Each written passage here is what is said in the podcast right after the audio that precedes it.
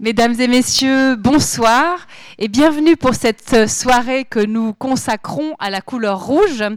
Euh, et on va en parler évidemment avec monsieur Michel Pastoureau. Rouge, histoire et symbolique d'une couleur. Alors, on ne déroge pas à nos habitudes. Nous, je me permets de vous annoncer notre prochain rendez-vous, d'autant plus qu'il euh, aura lieu dans deux jours, puisque jeudi 28 mars, nous aurons le plaisir d'accueillir Émeric Caron, euh, qui revient pour la troisième fois. Euh, vous le connaissez certainement pour ses prises de position assez radicales sur l'antispécisme. Et là, on a profité de la publication de son livre Vivant, de la bactérie Alomo ethicus, une vaste réflexion sur le vivant, sur la nécessité pour lui de repenser une certaine relation au vivant, notamment aux animaux. Euh, un thème qui vous est cher, Monsieur Pastoureau. Euh, donc voilà, c'est ce jeudi, il faut réserver comme pour ce soir. Euh, donc si vous êtes intéressé, merci de nous lancer un coup de fil ou de nous envoyer un mail à réservation at club 44ch euh, ça, c'est pour notre prochain rendez-vous. Et puis, la semaine prochaine démarrera aussi pour nous, deux, enfin, démarreront deux événements qui sont liés au printemps culturel, qui cette année est consacré au Grand Nord. Donc, nous aurons le plaisir, le 4 avril, de vernir une nouvelle exposition des photographies de Philippe Gélin, euh, avec une exposition qui s'intitulera Inuit du Groenland. Et ensuite, d'avoir aussi une conférence avec Philippe Gélin et Nicolas Dubreuil. Ce sera donc le 4 avril. Et puisqu'on parle d'exposition, je vous invite, si vous ne l'avez pas encore fait avoir les très belles photographies de Xavier Voirol, euh, une exposition qu'on a intitulée De la parole à l'icône, puisque ce sont des conférenciers qui sont venus au Club 44 entre 2016 et 2018. On a eu envie de vous dire que le Club 44 euh, a un passé mythique, mais qu'il a aussi un présent mythique. Et, quand je vous vois réunis ce soir, euh, j'en suis absolument convaincue. Il a fait une très très belle série de portraits qui sont avec une systématique sur fond rouge. c'est une obsession chez nous vraiment. Mais sur fond aussi d'une fresque en noir et blanc où vous, public, apparaissez, où d'autres conférenciers apparaissent. Et vraiment, je vous encourage à profiter de cette exposition puisque voilà, on va pouvoir en profiter encore cette semaine et puis après, ça sera fini. Merci beaucoup à Xavier Warhol qui est ici présent et bravo pour ce magnifique travail. J'en profite aussi pour remercier la librairie La Méridienne qui est aussi une fan de Michel Pastoureau, il faut le dire. À vous le, Chantal. Merci en tout cas pour la magnifique table que vous avez préparée, c'est vraiment super. Je remercie aussi quelqu'un qui n'est pas présent ce soir, hein, qui est Madame Delphine de Candolle, euh, directrice de la Société de lecture à Genève, avec qui nous avons de temps à autre des collaborations. Et c'est grâce à elle, si je crois, Monsieur Pastoureau nous fait l'amitié d'être là ce soir. Euh, quand j'étais allée écouter Monsieur Pastoureau en octobre dernier nous parler de la couleur verte, à ce moment-là, euh, ça, ça, avait été rendu possible grâce justement à Delphine de Candolle, qui est toujours très généreuse. Évidemment, je vous remercie infiniment, Michel Pastoureau. Je sais que vous êtes énormément sollicité. Hein. Votre épouse disait vous êtes présent à peu près euh, trois soirs par semaine. Le reste du temps, vous êtes dans les colloques, les rencontres. Euh, vous êtes extrêmement sollicité. Donc, merci d'avoir accepté de venir à la Chaux-de-Fonds. Vous connaissez Neuchâtel parce qu'il y a l'université, évidemment. Euh, mais voilà, c'est. Mon Dieu, la photo. Au secours, mon cœur s'arrête. Tout va bien. Non, non, mais vous inquiétez pas, tout va bien, tout va bien. Merci, Loïc. Les émotions. Donc, je disais, euh, merci d'être venu à la chaux de fond. Et euh, vous m'avez dit, mais de quoi voulez-vous que je vous parle? Évidemment, euh, puisqu'on avait assez envie de parler de couleur, bah, j'ai répondu rouge, puisque c'est la couleur du Club 44, que le Club 44 fête cette année si je parle en Suisse romand, c'est 75 ans. Donc on avait envie de... Nous, on sait pourquoi on aime le rouge, mais on avait envie de comprendre dans quelle histoire culturelle s'inscrivait le rouge, euh, de mieux se situer dans cette histoire symbolique d'une couleur aussi spécifique. Et si vous regardez autour de vous, il y a deux couleurs qui sont euh, prédominantes dans cette salle, et c'est pas au hasard. Angelo Mangiarotti les a choisis à dessein. Il y a du rouge, alors un rouge un peu, un peu plus terne, on va dire ça comme ça, et un bleu. Et c'est vrai que quand moi je suis arrivée au Club 44, on était toujours sur les deux couleurs, le bleu et le rouge. Et il y a quelques années, de manière peut-être à moitié inconsciente, ou peut-être parce qu'on avait envie, à travers le rouge, un rouge plus, plus vif, de vous dire notre passion pour la culture, de vous dire notre feu, notre enthousiasme. On, est parti sur le rouge et le petit carnet, le petit stylo. Vous voyez, on est dans cette obsession pour le rouge. Donc on avait envie de vous entendre nous parler de cette couleur qui est si importante pour nous, une couleur où d'une certaine façon nous allons à contre-courant, mais vous nous en direz plus tout à l'heure. Alors, me, vient maintenant le, me revient le plaisir de présenter M. Pastoureau. C'est un, c'est vraiment un monument de l'histoire culturelle. Non seulement de l'histoire culturelle, mais oui, parce que je vais, je vais vous dire pourquoi. Non seulement il est un spécialiste de l'histoire des couleurs, véritable référence pour la symbolique des animaux. Alors bien sûr, vous êtes professeur à la Sorbonne, à l'école pratique des hautes études, vous êtes, titulaire de la chaire d'histoire et de la symbolique occidentale, vous avez écrit de très nombreux ouvrages, notamment une dizaine sur les significations de l'héraldique, des blasons et des armoiries, sur les animaux, l'ours, le cochon, et tout récemment sur le loup, et ça m'a fait très plaisir que vous alliez euh, admirer les, sculptures de David et Rivalta à Neuchâtel, avec les loups que la ville de Neuchâtel a pu acheter avec du crowdfunding, avec du financement participatif. Mais évidemment, sur les couleurs, vous avez euh, écrit un livre sur le bleu, c'était en 2000, sur le noir en 2008, sur le vert en 2013, sur le rouge en 2016. Et je ne crois dévoiler aucun secret en disant que vous préparez un livre sur le jaune, sur la couleur jaune. Bien sûr, il y a aussi une autobiographie qui s'appelle Les couleurs de nos souvenirs, euh, qui a obtenu le prix Médici et c'est en 2010. Je disais, vous êtes quelqu'un de il suffit de regarder ce qui se passe dans les yeux des gens quand ils passent à côté de vous. Et j'ai adoré vous voir arriver, cher public, et de voir l'étincelle dans vos yeux. Euh, que vous soyez, enfin, vous êtes médiéviste, euh, mais vous faites briller les yeux euh, des historiens, des historiens de l'art, des graphistes, de tous les amoureux de la sensibilité des couleurs. Et c'est vraiment très touchant, je trouve. Et c'est vrai que, voilà, vous êtes médiéviste, mais avec vous, on, traverse les âges, on est comme ça à cheval sur une couleur, euh, on, s'inscrit dans cet grand axe du temps. Avec vous, on enjambe aussi les frontières entre les sciences, puisque vous nous emmenez de la physique à l'histoire, de la biologie à l'histoire de l'art, de la chimie à la sociologie, de la neurobiologie à l'ethnologie. Et vraiment, ce qui me touche, c'est comment vous touchez, il y a dans la salle, il y a des metteurs en scène, il y a des, des comédiens, des scénographes. Voilà, vous réunissez un monde passionné. vous vous rendez compte, une salle pleine pour parler de la couleur rouge C'est quand même extraordinaire. Il faut s'appeler Michel Pastoureau pour arriver à faire cela. Et ce qui est aussi très touchant, c'est qu'avec vous, on est au firmament de la recherche académique, mais on peut aussi raconter en rentrant à la maison la conférence qu'on a entendue sur le verre à son petit garçon de 7 ans. Et cette incroyable faculté à croiser les disciplines, à faire se rencontrer des publics autour des couleurs, eh c'est vraiment, vraiment extraordinaire. Et pour nous, c'est aussi un modèle, nous qui essayons de multiplier les grilles de lecture sur le monde, que d'avoir quelqu'un comme vous qui arrive à réunir tous ces passionnés, des gens qui viennent d'horizons assez différents. Comprendre la couleur rouge, comprendre cette culture partagée dans laquelle nous sommes, c'est nous envisager collectivement, comme ce soir, c'est aussi se situer individuellement et c'est enfin pouvoir rencontrer l'autre dans son altérité. Merci beaucoup Michel Pastoureau et très bonne soirée à toutes et à tous.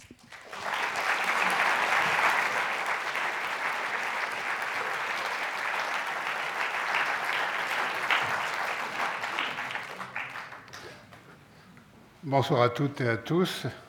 Merci à Marie-Thérèse pour cette présentation. Elle a placé la barre très haut. Merci à vous tous donc d'être venus nombreux pour entendre parler de l'histoire et de la symbolique de la couleur rouge. Je ne pourrais pas tout dire, mais comme il y a des questions, vous m'interrogerez peut-être sur ce que je n'aurais pas dit. Ça a l'air d'un sujet qui va de soi, mais définir ce qu'est le rouge n'est pas un exercice très facile. Vous pouvez en faire l'expérience en, en ouvrant un dictionnaire de langue au mot rouge, quelle que soit la langue, et vous verrez que les auteurs ont du mal à dire ce qu'est le rouge. On peut trouver des choses du genre euh, euh, rouge adjectif qui est de la couleur du feu, qui est de la couleur du sang. Ça n'est pas faux, pour le sang en tout cas, tous les vertébrés ont le sang rouge. Pour le feu, c'est déjà plus bancal. Hein. Quand on regarde des flammes, elles sont orangées, elles sont jaunes, elles sont bleues, blanches parfois, rouge jamais. C'est la couleur archétypale du feu, mais pas la couleur euh, réaliste. Ou bien on trouve des définitions du genre rouge, substantif, couleur qui dans le spectre se situe entre telle et telle longueur d'onde. Ça n'est pas faux non plus, mais ça n'est qu'une définition parmi d'autres, une définition de physicien pour physicien. Les sciences humaines, les sciences sociales ne peuvent pas faire grand-chose d'une définition comme celle-ci. Et la première, ce n'est pas vraiment une définition. On peut trouver la même chose euh, jaune, euh, qui est de la couleur de l'or, du citron, du safran. Oui, c'est vrai, mais ça n'est pas une définition. Définir les couleurs, ça n'est pas un exercice euh, aisé. Et définir ce qu'est la couleur, c'est plus difficile encore. Ouvrez le même dictionnaire au mot couleur, et vous verrez que les auteurs n'arrivent pas à donner une définition univoque. Vous allez trouver euh, couleur. tantôt ça va être de la lumière ou une fraction de la lumière, tantôt une matière, tantôt une sensation, tantôt une perception, tantôt une catégorie abstraite, tantôt autre chose. C'est tout ça à la fois. Donc, ou bien on ne dit que partiellement ce qu'est la couleur, ou bien on écrit 40 lignes, ça n'est plus une définition. Je m'en rends compte d'ailleurs quand je participe euh, de temps en temps à des rencontres pluridisciplinaires en milieu universitaire autour de la couleur avec euh, des, peintres, euh, des sociologues, des linguistes, des chimistes, des musiciens, des philosophes, des physiciens, des historiens. Nous sommes tous très contents de nous retrouver pour parler d'un sujet qui nous est cher, mais au bout de trois minutes, on a compris que nous ne parlions pas de la même chose. Et, échanger n'est pas toujours facile. Chacun tient des propos pertinents et, légitimes, mais voilà, chacun a ses définitions de la couleur. Je suis historien, donc je vais tenir des propos d'historien. Je vais me limiter à l'Europe parce que pour moi, les problèmes de la couleur sont d'abord des problèmes de société. Donc, pour bien en parler, il faut connaître les sociétés concernées. Et l'historien que je suis, évidemment, ne peut pas connaître toutes les sociétés de la planète. Donc, je me limite à ce que je connais, c'est-à-dire euh, l'Europe occidentale, dans la longue durée, euh, d'un temps préhistorique assez lointain jusqu'à aujourd'hui, ça fait déjà beaucoup. Euh, mais pour les autres continents, eh bien, je lis les travaux de mes collègues et je m'efforce de faire mon propre comparatisme Bien, on en parlera peut-être dans les questions. Pardonnez-moi, quelques ennuis de vue, donc quelquefois je suis obligé de mettre mes notes comme ceci, ça n'est pas très élégant. La nature fournit des, colorations, des milliers, des milliards peut-être de colorations qui forment d'ailleurs un continuum qu'aujourd'hui on appelle le spectre, depuis la fin du XVIIe siècle. Euh, mais la culture, elle, découpe dans euh, ce continuum de milliards de colorations des catégories que nous appelons couleurs. Hein. La couleur, c'est une construction culturelle. Euh, on regroupe des colorations en une catégorie à laquelle on donne un nom, le rouge, le noir, le blanc, le jaune, le vert, euh, et un certain nombre de caractéristiques. Et cela s'est fait à des rythmes différents selon les sociétés et selon les catégories colorées. Et en Europe, euh, le rouge a été conceptualisé très tôt, à peu près au même rythme, au même moment que le blanc et le noir. Cette triade constitue une sorte de triade primitive, alors que le vert est apparu comme catégorie colorée plus tard, le jaune plus tard encore, le bleu beaucoup plus tard. Euh, c'est souvent les faits de langue et de lexique qui nous permettent d'avoir quelques idées dans cette matière, mais ça reste évidemment euh, relativement euh, fragile. Mais cette primauté du rouge se retrouve dans certaines langues où il y a soit un seul mot pour dire rouge et en couleur, rouge et coloré, ou bien synonymie entre deux mots pour exprimer ces deux idées. Euh, en, latin, par exemple, coloratus, tantôt ça veut dire en couleur, tantôt rouge, comme si c'était un peu la même chose. Dans d'autres langues, c'est entre rouge et beau qu'il y a soit un seul mot, soit des mots de même famille. Dans les langues slaves, en russe par exemple, pour dire rouge et beau, c'est presque le même mot à Moscou, la, place rouge, ça n'est pas du tout la place euh, communiste, c'est la belle place. Elle, est déjà place rouge euh, sous le régime des tsars. Ça nous dit beaucoup sur cette espèce de primauté du rouge sur d'autres couleurs, et cette admiration qu'ont les sociétés anciennes pour euh, la, la, couleur rouge. Donc le rouge a été, je dis conceptualisé, faute d'un autre mot, catégorisé très tôt en Europe et a été fabriqué très tôt également par, l'être humain, euh, peut-être plus tôt que d'autres couleurs. Euh, si on parle de chimie des matières colorantes, euh, c'est dans la gamme des rouges que cela s'est fait en premier. En peinture, par exemple, on voit beaucoup de rouge sur les murs des grottes, c'est la couleur dominante, déclinée en différentes nuances, et euh, les pigments principaux sont à base de terre argileuse riche en oxyde de fer, soit disponibles tels quels, des, blocs d'hématite qu'on trouve parfois d'ailleurs sur le sol des grottes elles-mêmes, soit fabriqués artificiellement par euh, l'être humain de ces époques. Hein, la grotte Chauvet, on est vers 32 33 000 années avant le temps présent, c'est quand même très très loin. Et euh, déjà, à cette époque, on en a pas mal de témoignages, euh, on chauffait des terres ocre jaune pour obtenir un pigment ocre rouge.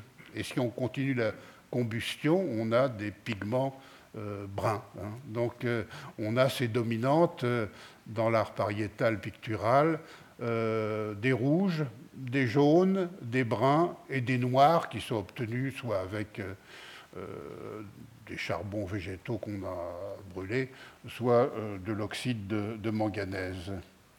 Donc il y a cette ancienneté, cette primauté du rouge qu'on voit sur les murs des grottes, qu'on retrouve sur l'art mobilier sur des galets, par exemple, euh, avec des traces de rouge très difficiles à dater, et sur euh, différents objets qu'on trouve dans, les tombes. Je vais y revenir.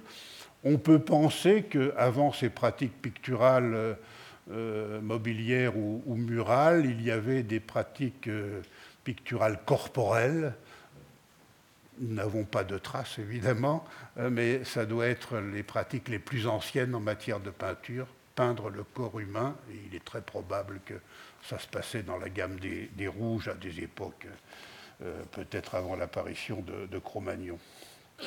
Alors, dans les tombes euh, de la fin du Paléolithique et, du Néolithique, on trouve beaucoup euh, d'objets rouges, et même plus que des objets, des, blocs entiers d'hématite, des terres rouges, mais aussi des, des, galets peints en rouge, des pierres rouges à un titre ou à un autre, euh, et puis, pour la fin de la période dont je parle, des, bijoux, des objets précieux euh, dans la gamme des rouges. C'est la couleur dominante dans ce matériel funéraire pour des personnages très certainement de, haut rang. Et on a l'impression que ce rouge remplit une triple fonction qu'on va retrouver souvent par la suite une fonction prophylactique, éloigner les forces du mal. Ça, c'est une grande constante de la couleur rouge dans les sociétés occidentales. Hein. Euh, au lendemain de la Première Guerre mondiale, encore dans les campagnes un peu partout en Europe, il n'est pas rare qu'on accroche euh, un ruban rouge au berceau euh, d'un jeune enfant pour que euh, soit le diable ne vienne pas, soit plus largement que le mal ne, vienne pas. Le rouge est protecteur. On a l'impression qu'il y a déjà un peu de ça au néolithique, voire au paléolithique supérieur finissant. Et puis probablement, ce rouge aussi est signe d'un rang social supérieur à un titre ou à un autre, donc peut-être déjà le rouge aristocratique, peut-être anachronique pour cette époque, euh, ou le rouge du pouvoir, plus simplement, simplement un, euh, chef un titre quelconque, un, héros peut-être, euh, un personnage de, haut rang. Et peut-être l'embellir aussi par le rouge. Hein. Le rouge entretient avec la beauté masculine et féminine des rapports de très longue durée, peut-être plus accentués que pour n'importe quelle autre couleur en tout cas pour les, sociétés européennes. Donc on a l'impression qu'on a déjà tout cela à des époques très très anciennes. On en retrouve d'ailleurs des traces à des époques plus basses. Euh, dans l'Énéide, par exemple, Virgile euh, consacre un, chapitre, un passage assez long euh, où Énée se recueille par deux fois sur la tombe de son, père Anchise et il, jette des pétales de fleurs roses dans, la tombe. C'est une pratique qui est dans la, suite de ce que, ce je viens de dire. Donc une couleur fabriquée très tôt en peinture, une couleur fabriquée plus récemment en teinture, mais c'est quand même la plus ancienne euh, couleur dont on trouve trace dans la teinture. Hein. L'homme a peint bien avant de teindre. sur les origines de la teinture, nous avons encore beaucoup à apprendre. Est-ce qu'elle vient d'Asie orientale ou des Indes? En tout cas, vers l'Occident, ça se situe, le Moyen-Orient puis l'Occident, ça se situe vers 5-6 000 ans peut-être euh, avant notre ère, mais les plus anciens fragments d'étoffes euh, teints qui nous soient parvenus, c'est plutôt 3500, 4000 ans avant, avant notre ère.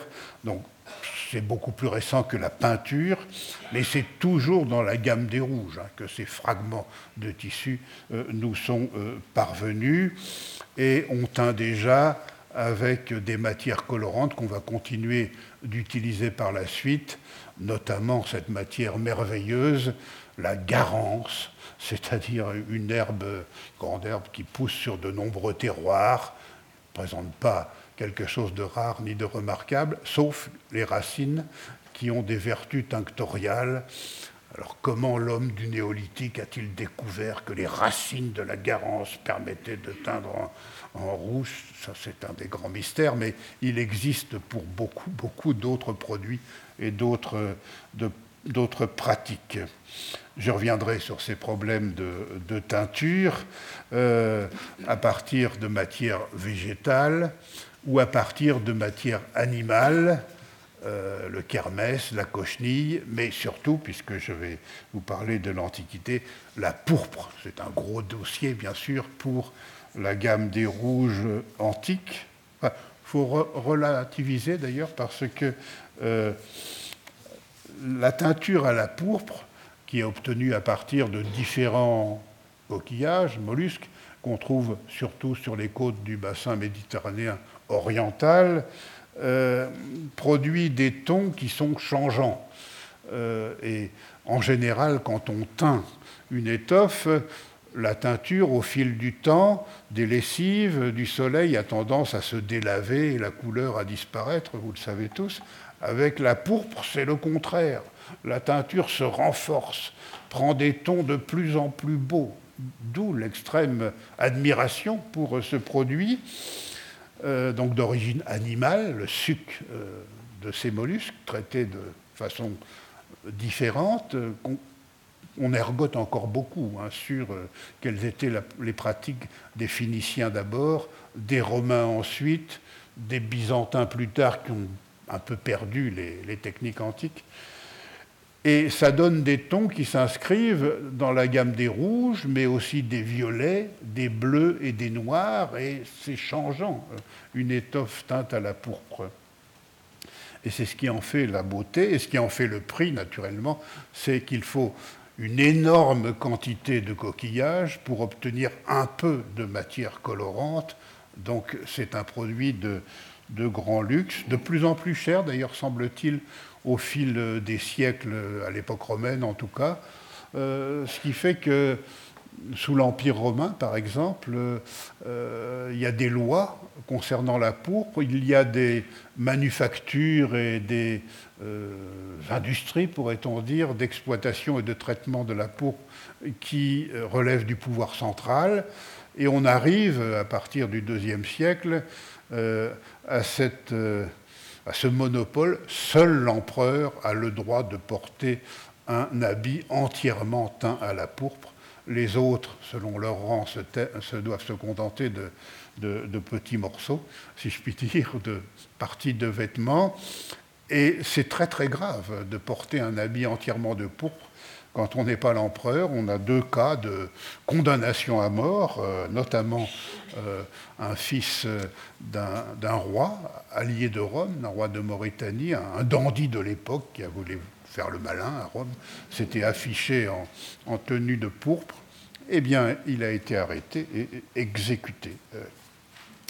Euh, et alors les parvenus, les très riches, mais qui n'ont pas toujours le rang qu'il faut, euh, euh, crèvent de rage de ne pas pouvoir porter de pourpre. Et alors des, auteurs comme euh, comme Juvénal, Martial, Pétrone, euh, euh, se moquent de ces parvenus chez qui c'est le chiffon pour essuyer la table qui est, en, qui est à la pourpre, puisque vestimentairement, ils n'y ont pas droit. Hein, Gaosape purpureo, nous dit Martial. On dirait, nous, oui, un chiffon, une, lavette pour la table, en pourpre, teinte à la pourpre. Cela dit, donc, dans les sociétés antiques, euh, euh, grecques, romaines, gallo-romaines, euh, le, rouge est omniprésent dans la vie quotidienne, à la fois pour l'architecture, pour le décor quotidien, pour les objets et en partie pour le vêtement, peut-être moins à Rome que dans d'autres sociétés. La Bible, d'ailleurs, en porte témoignage. Euh, je reviendrai tout à l'heure sur les problèmes des couleurs dans la Bible, qui sont des problèmes un peu compliqués, mais euh, le rouge est la couleur dominante hein, dans les textes euh, bibliques. À Rome, le rouge est signe d'un rang supérieur, à la fois pour les vêtements et pour les objets, pour le décor aussi. À Pompéi, par exemple, à Pompéi, on a affaire à des, à des villas de parvenus, hein, de, nouveaux riches. Il y a eu un tremblement, avant l'éruption du Vésuve, il y a eu une dizaine d'années auparavant euh, des tremblements de terre, plusieurs phases successives. On a reconstruit, donc c'est des nouvelles villas qui nous sont parvenues, euh, de gens très riches et souvent des nouveaux riches, dont se moque euh, Pline, par exemple, dans l'histoire naturelle. Et ils veulent ce qu'il y a de plus beau, et en matière de peinture euh, murale du cinabre, c'est-à-dire un pigment extrêmement cher, un sulfure naturel de mercure qui vient de mines qui sont situées euh, au cœur de l'Espagne, qui voyagent, qui arrivent à Rome, qui sont traités dans une zone particulière à Rome, euh, puis acheminés à Pompéi. Euh, ça fait chic. C'est un pigment extrêmement toxique, le cinabre. J'y reviendrai tout, à l'heure. Mais on en trouve énormément à, à Pompéi. Et puis, dans les textes des auteurs, notamment des moralistes qui dénoncent les fastes et les modes des matrones romaines, il y a toujours cette dénonciation des phares. C'est un, cliché hein, de très longue durée. Les femmes se maquillent trop. Et ce que nous savons du maquillage antique pour les femmes, c'est un goût très prononcé pour les rouges foncés, euh, voire très foncés. Alors que pour les phares médiévaux, en tout cas pour euh, l'époque du Moyen Âge central, qui est assez bien documentée, on, aime les rouges beaucoup plus clairs en matière de, maquillage. Donc il y a des jeux comme ça de, balancier. En tout cas, donc, euh, une grande présence euh, de la couleur rouge dans la vie quotidienne antique, au même titre que les jaunes et que les blancs. Pas beaucoup de noir et surtout très très peu de vert et de bleu dans l'habillement, ni en Grèce ni à Rome, jusqu'à une certaine date, quand euh, au premier siècle de notre ère d'abord, et surtout au troisième siècle de notre ère, les femmes, puis plus tard les hommes, commencent à s'habiller selon des modes soit orientales, soit surtout barbares, germaniques. Euh, on commence à porter des vêtements verts et des vêtements bleus les vieux Romains sont horrifiés par ces modes épouvantables. Une toche, ça doit être blanc. Les femmes, en général, portent beaucoup de jaune. Les deux, dans des circonstances festives et solennelles, portent du rouge. En période de deuil et d'affliction, du brun, du gris, du noir. Mais alors du vert et du bleu, non, c'est impensable. Et ben, pourtant, euh, c'est ce qui va se passer à l'époque décadente de, l'Empire romain. Alors chez les peuples bibliques, un peu plus à l'Est, euh, on ne sait pas tout en matière de vêtements et de vie quotidienne. Si on lit la Bible, il faut savoir à quel état du texte on a affaire. Hein. le texte biblique, c'est un texte totalement mouvant. Hein. Donc avant de le commenter, euh, moi qui suis médiéviste, je fais la guerre à mes étudiants parce qu'ils ont tendance à partir de Bibles contemporaines, euh, la Bible de Jérusalem, la traduction œcuménique de la Bible, etc., qui sont quand même assez éloignées euh, de l'état du texte biblique dont on se sert et qu'on connaît au Moyen Âge. Donc ça conduit à dire des bêtises. Mais en amont, il y a d'autres versions plus anciennes et états du texte et on s'aperçoit qu'au fil des versions et des traductions, la Bible est un texte qui se colore de plus en plus. Dans les versions les plus anciennes pour l'Ancien Testament, en, araméen, en hébreu et en grec, puis en grec, parfois d'abord en grec, on a très très peu de termes de couleur. Euh. Puis les premières traductions latines, on, ajoute une couche. Euh, et puis les traductions en langue vernaculaire, à partir euh, de la fin du Moyen Âge et surtout du XVIe siècle, on rajoute encore une autre couche. Hein. Alors là, par exemple, où l'hébreu ou l'araméen dira une, une, étoffe somptueuse, le latin va traduire panus purpureus, donc introduit une notion de couleur relativement imprécise, purpureus, et le français moderne va dire un tissu cramoisi. Voilà. Euh, et pour beaucoup de choses, c'est comme ça. Hein. On, précise et le texte biblique se colore. C'est pareil d'ailleurs pour d'autres domaines, euh, là où euh, le grec encore dit une bête effroyable, euh, le latin traduit crocodilus, et le français moderne crocodile, et on va disserter sur la symbolique du crocodile, euh, alors que ce mot-là n'est pas dans les versions anciennes, bien sûr. Tout ça pour dire que dans les textes bibliques, même dans les traductions les plus contemporaines, le rouge est la couleur dominante, hein, archi-dominante même.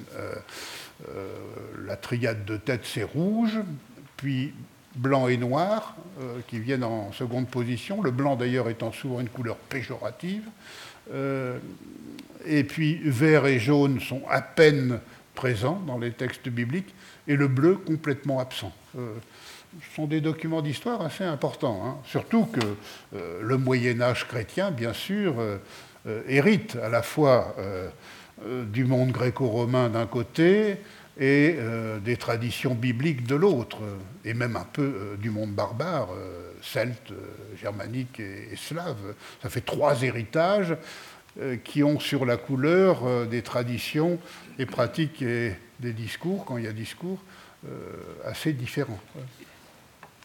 Alors le rouge, dans le Moyen Âge chrétien, les, pères de l'Église sont assez bavards sur les couleurs pendant le haut Moyen Âge. Donc on a la chance d'avoir du matériel documentaire, mais évidemment euh, textuel et fortement christianisé. Si on veut chercher la symbolique de cette couleur, euh, telle qu'elle va être pratiquée au Moyen Âge, on s'aperçoit qu'il y a toujours, chez les pères de l'Église, deux référents pour la couleur rouge le feu d'un côté, le sang de l'autre.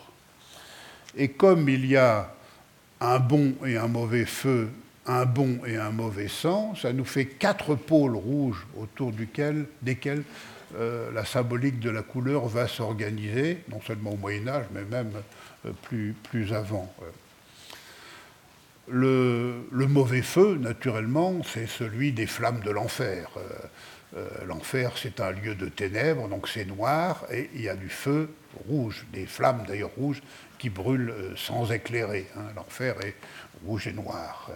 Et par extension, c'est le diable. Euh, le diable, iconographiquement, prend des formes assez variées, et chromatiquement, ça change un peu, mais il est d'abord ou tout rouge, ou noir à tête rouge. Puis après, il va devenir, après l'an 1000, plutôt noir, et à la fin du Moyen Âge plutôt vert, la couleur verte se dévalorisant à partir du XIVe siècle. Le bon feu, c'est celui de l'Esprit Saint. C'est un feu euh, régénérateur et salvateur. Donc c'est le rouge de l'Esprit, c'est le rouge de la Pentecôte, qui est le grand jour où tout est en rouge dans l'Église. Le mauvais sang, c'est celui naturellement des crimes de sang, de la violence, de la colère et de tout ce qui en résulte. Et le bon sang, c'est le sang du Christ, le sang du Sauveur. Euh, donc ça organise euh, toute la symbolique de la couleur rouge autour de ces quatre, pôles. Ça contribue aussi à créer le système des couleurs liturgiques.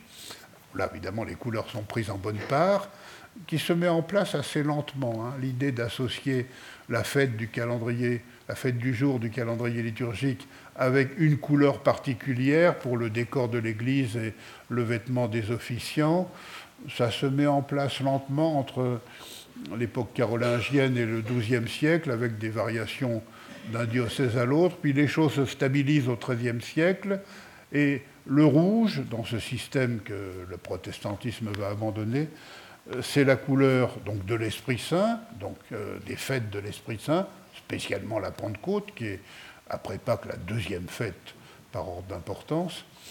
Euh, c'est aussi les fêtes de la croix, l'invention de la Sainte Croix, l'exaltation de la Sainte Croix, et puis les fêtes des martyrs qui ont versé leur sang pour leur foi et pour le Christ, notamment les apôtres.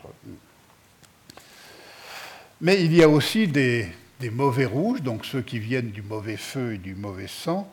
Euh, et c'est frappant de voir que ces mauvais rouges occupent une place importante dans la symbolique médiévale de la couleur. Euh, toutes les couleurs ont, leurs bons et les mauvais aspects, hein, quelle que soit l'époque, euh, y compris la nôtre. Mais selon les périodes, les bons ou les mauvais aspects peuvent être dominants. Au Moyen Âge central, ça s'équilibre à peu près pour les rouges.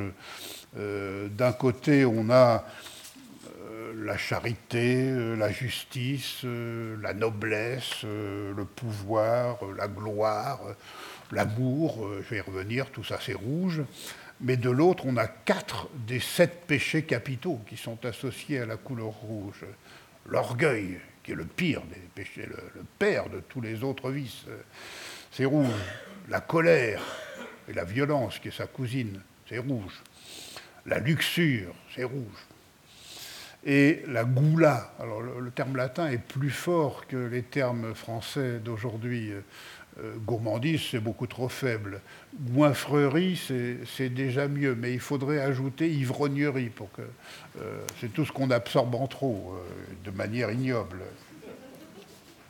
Donc quatre des sept péchés capitaux échappe l'avarice, qui est verte, hein, c'est la couleur de l'argent déjà au Moyen Âge, et de la cupidité, l'envie qui est jaune, liée à la bile, et puis la paresse qui est plus instable, d'autant que quand on dit paresse pour les péchés capitaux, euh, c'est plus la paresse intellectuelle que la paresse physique. Tantôt elle est blanche, tantôt elle est bleue. Inversement, euh, il y a donc euh, des aspects positifs de la couleur rouge à l'époque féodale. Euh, il y a la beauté, il y a le pouvoir, beaucoup de pouvoir. le pape s'habille de rouge. Hein. Aujourd'hui, le pape est un homme blanc, mais pendant très longtemps, il est tout rouge. Puis il y a une période où il est rouge et blanc à la fin du Moyen Âge et au début de l'époque moderne. Et puis plus on avance euh, vers le XXe siècle, plus le rouge diminue, reste plus que les mules du pape qui sont rouges. Mais euh, c'est un personnage vêtu de blanc. Mais au Moyen Âge, il est rouge. L'empereur est rouge, c'est la couleur euh, du Saint-Empire romain germanique et de l'empereur. Et chez les rois, presque tous, pour mettre en scène leur pouvoir, euh, s'emblématise par la couleur rouge. Seul le roi de France, qui veut jamais faire comme les autres, à partir du XIIe siècle, a choisi le bleu, avant il est rouge, hein, euh, euh, pour se distinguer et contribuant ainsi à valoriser quelque peu la couleur bleue. je, vais, y revenir. Donc le pouvoir, la beauté, l'amour peut être rouge. Hein. il y a plusieurs sortes d'amour au Moyen Âge l'amour euh, chrétien, la charité, euh, c'est rouge, c'est le sang du Christ. Euh, la, la, fidélité entre époux, l'amour loyal et fidèle, c'est plutôt le bleu qui est sollicité.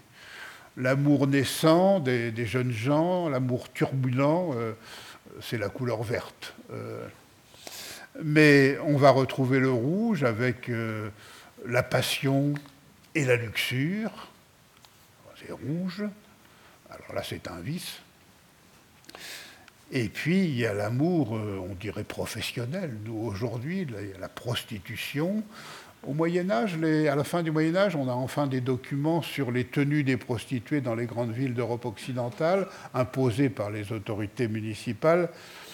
La palette est assez variée et assez changeante, mais le rouge est quand même dominant. Euh, à Milan, par exemple, au XVe siècle, vers le début du siècle, elles doivent porter une pièce de vêtements rouges, quelle qu'elle soit, qui les distingue des honnêtes femmes. au milieu du siècle, c'est rouge et blanc et à la fin du siècle, c'est euh, rouge et noir. Hein. Donc le rouge euh, est toujours là, mais associé à une autre couleur. Et ça va durer hein, avec les, maisons de prostitution qui s'emblématisent à l'extérieur par un signe de reconnaissance. La fameuse lanterne rouge apparaît tardivement, mais avant, il y a des enseignes rouges. Hein. Et puis, euh, quand on regarde les tableaux de peintres qui mettent en scène des prostituées ou la prostitution, par exemple, aux Provinces-Unies au XVIIe siècle, un thème assez fréquent. Euh, la prostituée euh, soit porte du rouge, vêtements ou bijoux, soit est dans un cadre rouge, ou Toulouse-Lautrec, à la fin du XIXe siècle, qui représente souvent des intérieurs de, euh, maisons de prostitution, tout est rouge ou roux. La prostituée, c'est une femme rousse. Hein. D'ailleurs, le roux est cousin du rouge et une couleur très dévalorisante dans l'Antiquité, au Moyen Âge, au début de l'époque moderne. Ça vient de loin, euh, la méfiance ou le rejet de la pilosité rousse. Euh, le roux, il n'est pas comme les autres, ça fait un écart, c'est pareil pour les gauchers, etc. Euh, moi qui suis gaucher, j'y suis assez sensible. et donc on a dans les mythologies anciennes des personnages ou des divinités qui passent pour euh, roux, euh, qui sont en général euh, l'incarnation des forces du mal. chez les Égyptiens déjà Seth, qui est le meurtrier d'Osiris, son frère, Typhon chez les Grecs, qui est une divinité négative, Loki dans la mythologie germano-scandinave, qui va être, c'est un dieu qui euh, à des enfants terribles, dont le loup Fenrir, euh, qui va causer le crépuscule des dieux et, des hommes. Donc le, Moyen Âge hérite euh, d'un bagage assez lourd dans ce domaine-là. Même dans la romantique, un mot comme Rufus, qui veut dire roux, tout simplement, de pilosité, c'est une injure. Et ça l'est encore en latin médiéval, surtout en, milieu monastique. On se traite de roux. C'est des injures les plus ordinaires. Euh, et les, animaux à pelage roux sont des animaux négatifs, à commencer par le renard, qui est. Nous, on a une certaine sympathie pour le renard, euh, à cause du roman de renard, euh, qui est ensemble de textes de la fin du XIIe et du début du XIIIe siècle, et qui est un magnifique laboratoire pour l'historien des animaux. On pourrait penser que le goupil, c'est un animal sympathique. Pas du tout, c'est un rusé, il est redoutable. La ruse, c'est la pire des choses. Dans les systèmes de valeurs, aujourd'hui, être rusé, c'est plutôt une qualité, une habileté. Au Moyen Âge, c'est un péché épouvantable. Parvenir à ses fins par la ruse, mais c'est pire que tout, comme le mensonge. Et alors, renard, c'est l'animal rusé par excellence. Et ça, c'est pas du tout valorisant. Mais même un animal euh, moins nuisible, euh, et pour nous très très sympathique comme l'écureuil, c'est un animal détesté au Moyen Âge. Les auteurs l'appellent le singe de la forêt et lui reprochent beaucoup de choses. Il est paresseux, dort une partie de l'année, il est lubrique, passe partie du jour à se cajoler avec, euh, ses congénères, il est avaricieux parce que il euh, stocke plus de noisettes qu'il n'a besoin, grand péché au Moyen Âge. Et il est stupide parce qu'il n'arrive pas à retrouver les noisettes qu'il a cachées. Et en plus, il est roux. Euh, l'écureuil gris, c'est l'Europe orientale, mais en, Europe occidentale, l'écureuil est, roux. Donc il y a cette dévalorisation des, rouges orangés et des, roux euh, qui, qui va durer encore un certain temps. Alors avec l'époque moderne, euh, on va assister à quelque chose de longue durée, phénomène de longue durée, la, dévalorisation de la couleur rouge et surtout son recul dans la vie quotidienne et dans la culture matérielle.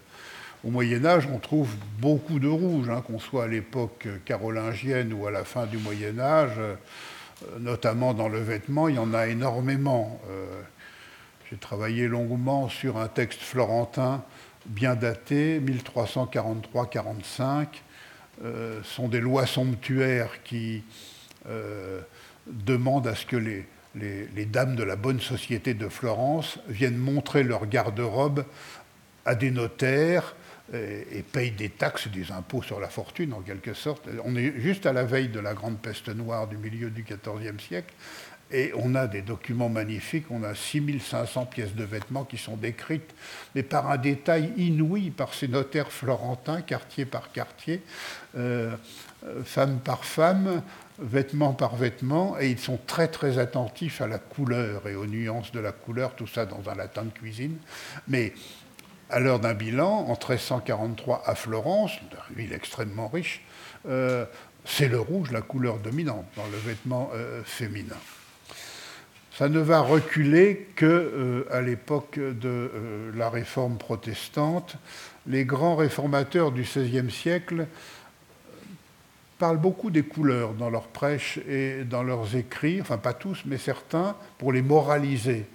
Calvin, Farel à Neuchâtel, euh, pas Luther, mais à côté de lui Mélenchon, Zwingli, terrifiant Zwingli, euh, et distingue des couleurs honnêtes et des couleurs déshonnêtes. Pour un bon chrétien, pour le vêtement, pour la vie quotidienne, il y a des couleurs qu'il faut fuir parce qu'elles sont trop voyantes. Le jaune, le vert et le rouge, qui est en plus la couleur du pape et des papistes, alors non, c'est pas possible. Pareil pour le temple, guerre est faite aux couleurs, on chasse les couleurs du temple, on badigeonne à la chaux les murs peints, on détruit les vitraux, on abandonne le système des couleurs liturgiques, donc le culte, le temple euh, se décolore, ou plutôt prennent les couleurs honnêtes, donc rouge, vert, jaune, déshonnête, blanc, noir, gris, honnête, et parfois bleu, qui est rangé dans le bon groupe. Calvin d'ailleurs avait un goût personnel pour euh, la, couleur bleue.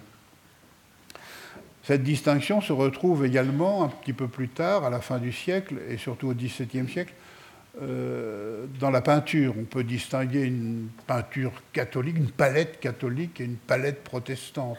Ce pas du tout les mêmes jeux de couleurs. Euh, pensez à, à Rubens, à Anvers, euh, au début du XVIIe siècle, peintre catholique, l'un des plus grands coloristes de tous les temps. Et à peine une génération plus tard, un peu plus au nord, Rembrandt, peintre calviniste, avec un travail sur la couleur totalement différent, des effets de camailleux et une vibration de la lumière qu'on ne trouve pas chez, Rubens. Hein ça n'a l'air de rien, mais ces distinctions de la réforme ont des conséquences de, très très longue durée sur les couleurs. D'une part parce que la contre-réforme catholique, sur ce plan-là, reprend une partie des valeurs protestantes, notamment pour le vêtement et la vie quotidienne. Oui, il y a des couleurs qu'un bon chrétien doit fuir parce qu'elles sont trop voyantes, et d'autres qui sont des couleurs honnêtes. Et dans le vêtement masculin, le rouge, le jaune et euh, euh, le vert sont en grand recul à partir de la fin du XVIe siècle jusqu'à aujourd'hui. Un peu moins dans le vêtement féminin, on est plus tolérant pour les femmes en matière de couleur, où on a vaguement l'idée qu'elles sont incontrôlables. Donc, euh, mais dans l'Antiquité au Moyen Âge, ça n'est pas rare qu'un homme s'habille entièrement de jaune ou entièrement de rouge, c'est très fréquent. À partir du XVIe siècle, ça devient beaucoup plus rare dans les sociétés européennes, qu'on soit chez les protestants ou chez les euh, catholiques.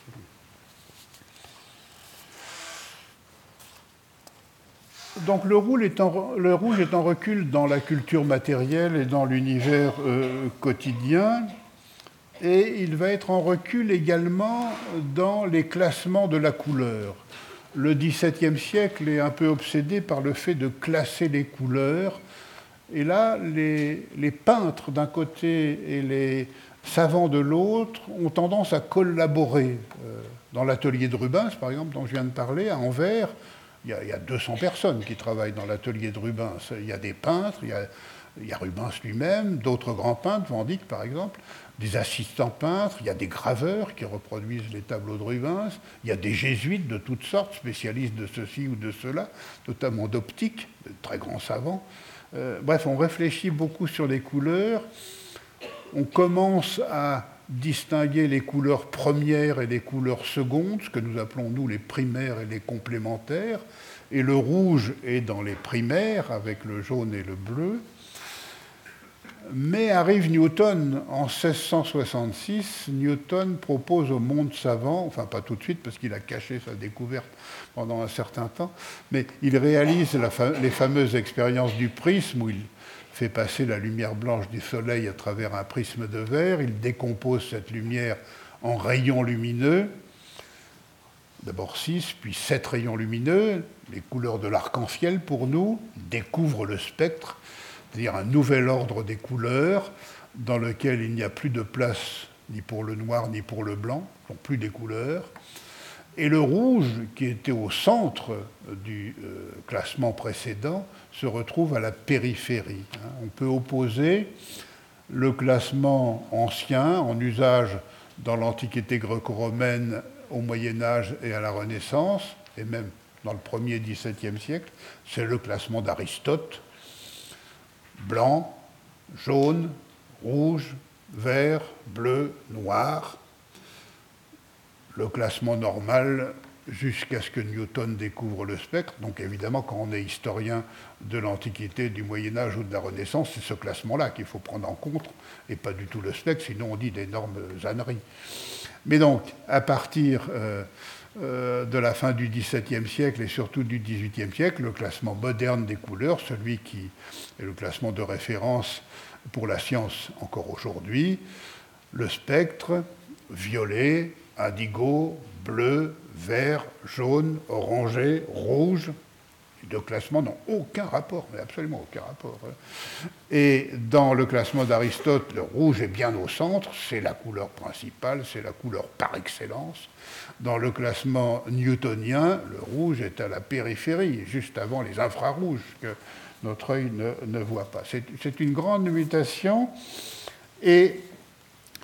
elle correspond à un recul du rouge dans la culture matérielle et la vie quotidienne. Hein. pour, l'historien, il y a toujours cette question passionnante. Est-ce que euh, les pratiques sociales et les demandes idéologiques précèdent les découvertes techniques et, savantes ou est-ce que ça marche dans l'autre sens?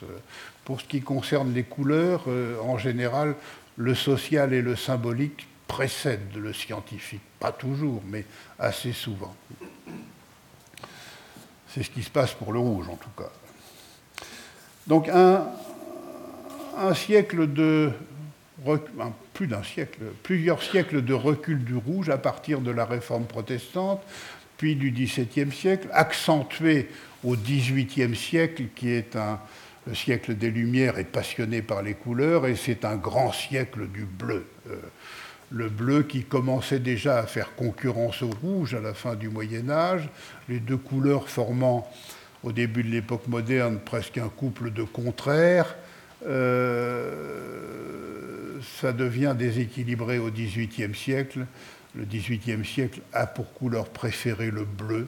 On n'a pas d'enquête d'opinion chiffrée, mais du paléolithique jusqu'au XVIIe siècle, la couleur préférée en Europe, c'est le rouge, c'est la première des couleurs, c'est la couleur par excellence, c'est la plus belle, etc., malgré tous ses défauts.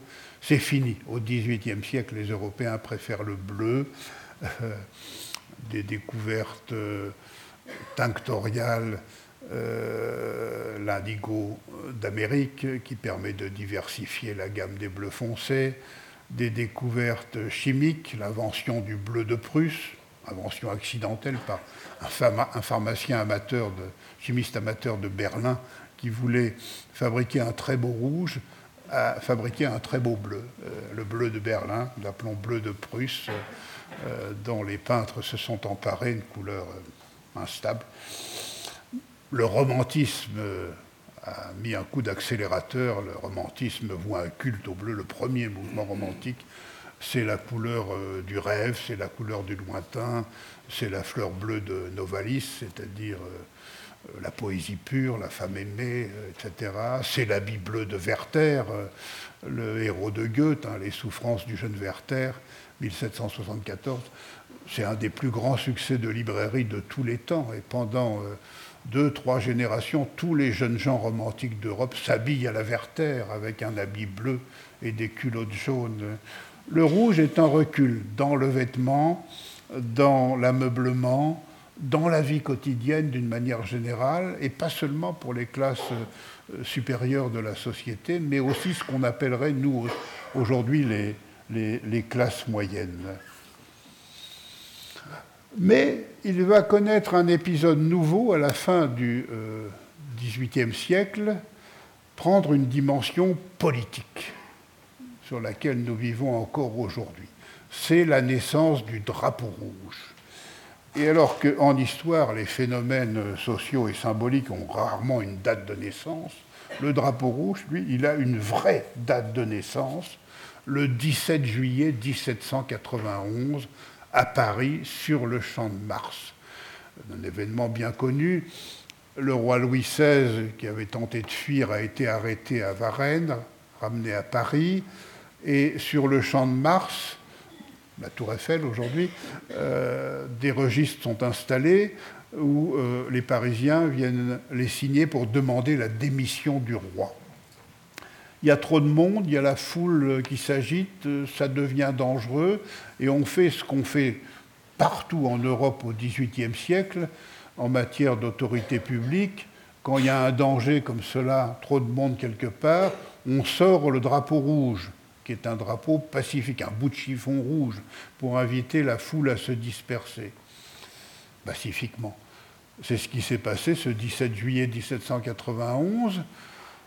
Et on ne sait pas pourquoi, la garde nationale, malgré la sortie du drapeau rouge, a tiré sur la foule. Il y a eu une soixantaine de morts. Et du jour au lendemain, ce drapeau rouge pacifique est devenu un drapeau insurrectionnel, la révolution en marche. Alors d'abord, euh, un événement parisien, puis qui est devenu national, puis européen, puis international au fil des, décennies du, XIXe siècle. Hein. On le voit dans les événements qui vont suivre de la Révolution française dans les années 93-94, euh, 1794. Euh, Et puis, on va le revoir dans les révolutions de 1830, Victor Hugo dans Les Misérables à propos d'événements politiques de 1832-34 euh, consacre plusieurs passages au drapeau rouge. Euh, on va le revoir dans les révolutions de 1848, un peu partout en Europe. C'est le drapeau euh, des, pays, des, partis de gauche, des mouvements idéologiques qu'on appellerait de gauche, nous aujourd'hui, des progressistes.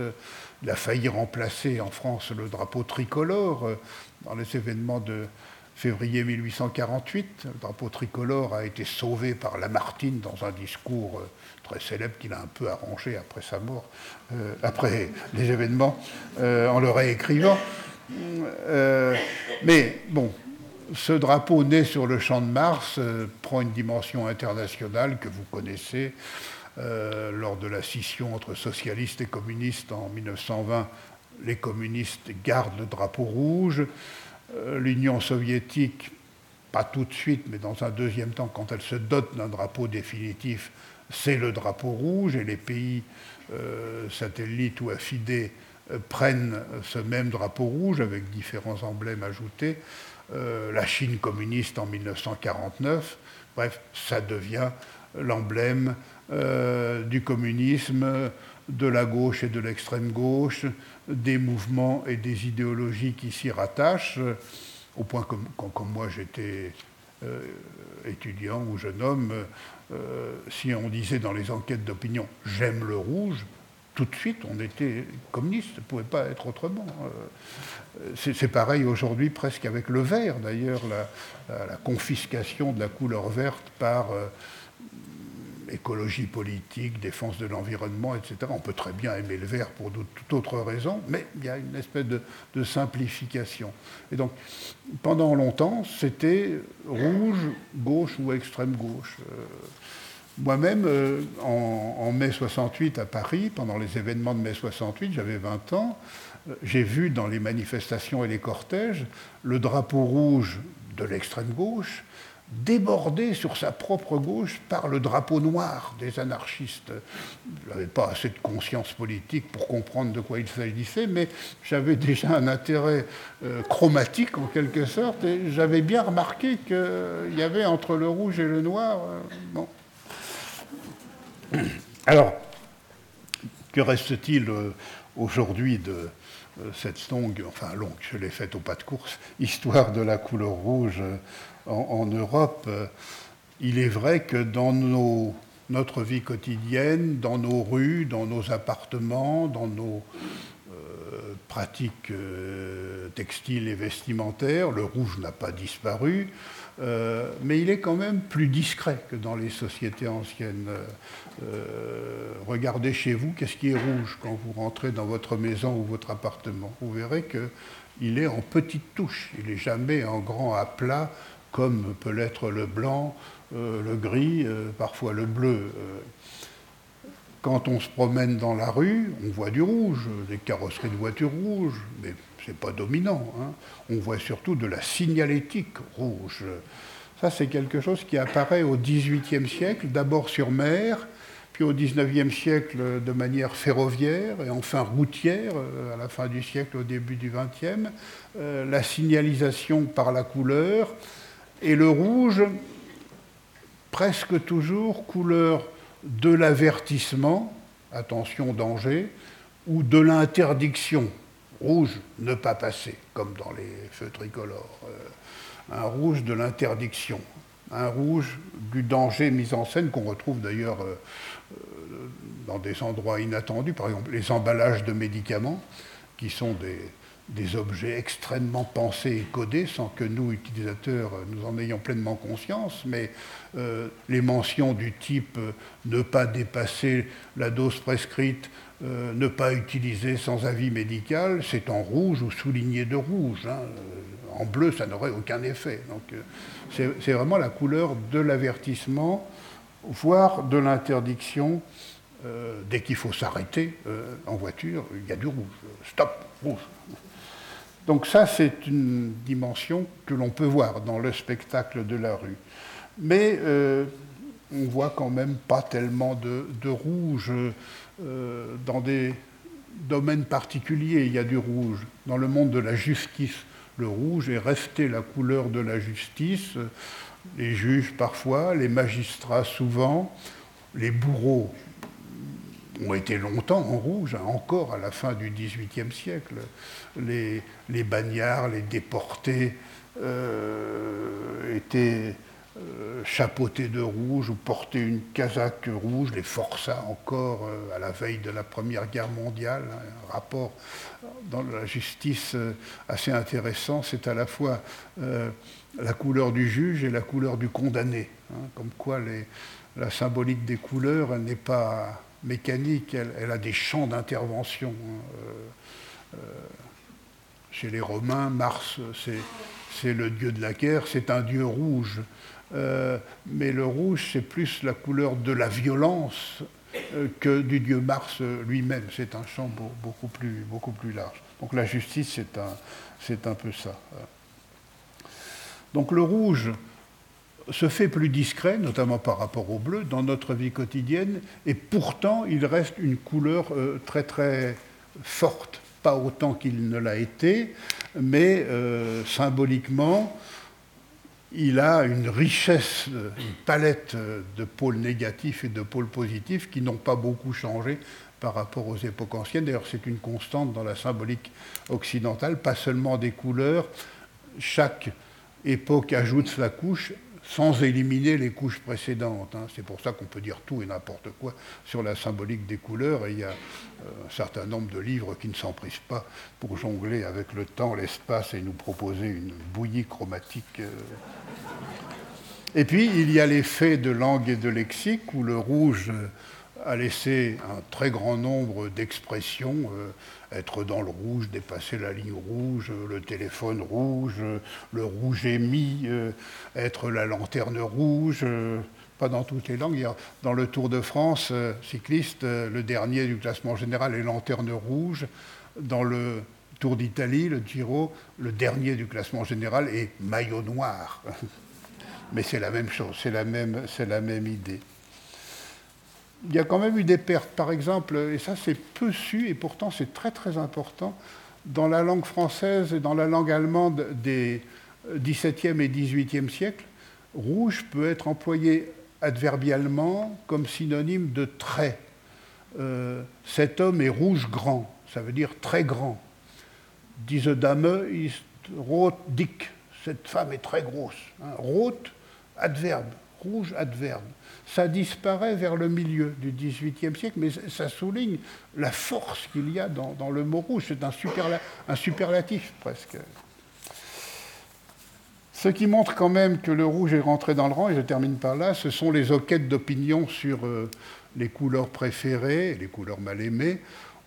On a de telles enquêtes en Europe depuis la fin du XIXe siècle. Les plus anciennes sont allemandes datent des années 1880.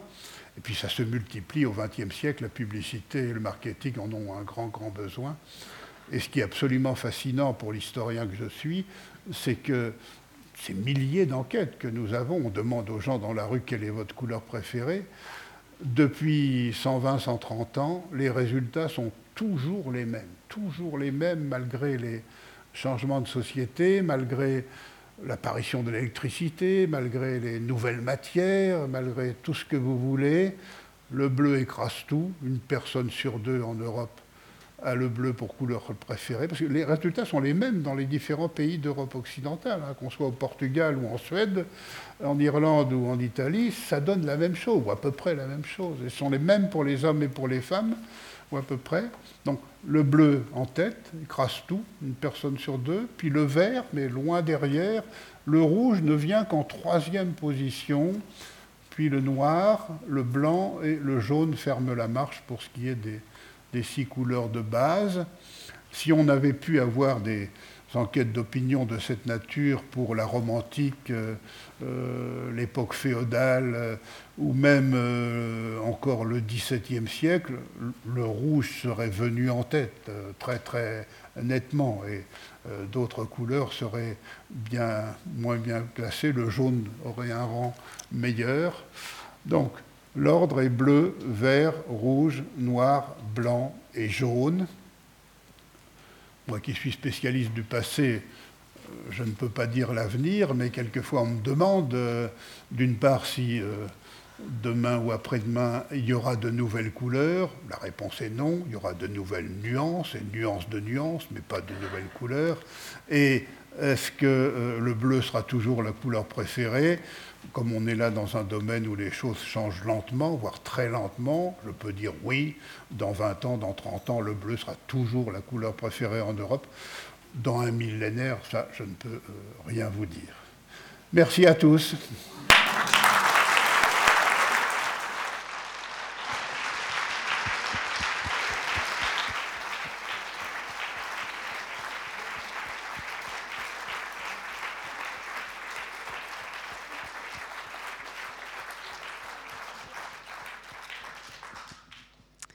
Merci infiniment Michel Pastoureau pour ce parcours effectivement à grandes enjambées euh, de l'histoire de la couleur rouge. Nous avons devant nous 35 euh, minutes pour des questions, donc n'hésitez pas euh, à profiter d'avoir un, si grand spécialiste. On peut parler du rouge, on peut parler d'autres couleurs évidemment aussi. On voit bien comment elles, interagissent c'est l'une plutôt que l'autre. Enfin, elles occupent l'espace, elles se partagent un même espace. Donc n'hésitez pas. Moi j'ai un wagon de questions, donc s'il vous plaît, prenez la place. Ça commence là-bas. Merci.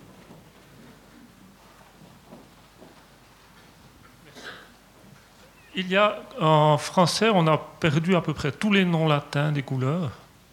Je ne sais pas trop quand, je ne sais pas ce qu'il en est pour d'autres langues, mais est-ce qu'il y a un rapport avec les changements subis par les noms des couleurs et les autres étapes de changement de leur perception, comme vous les avez évoquées? Oui, en français, euh, c'est moitié-moitié. Euh, jaune, bleu, brun, gris sont d'origine germanique. Rouge vient du roubert euh, latin, vert de viridis latin, noir de Niger, terre, l'autre mot latin pour dit noir, a disparu comme terme chromatique, mais est resté dans atroce, par exemple, et d'autres mots. Et euh, blanc et germanique, euh, on a perdu albus et candidus, le latin comme, comme, terme de couleur. Donc, en effet, est-ce que euh, les envahisseurs arrivent avec leur lexique coloré et en partie parviennent à l'imposer? Est-ce que ça se passe toujours comme ça? Il faudrait faire des études cas par cas.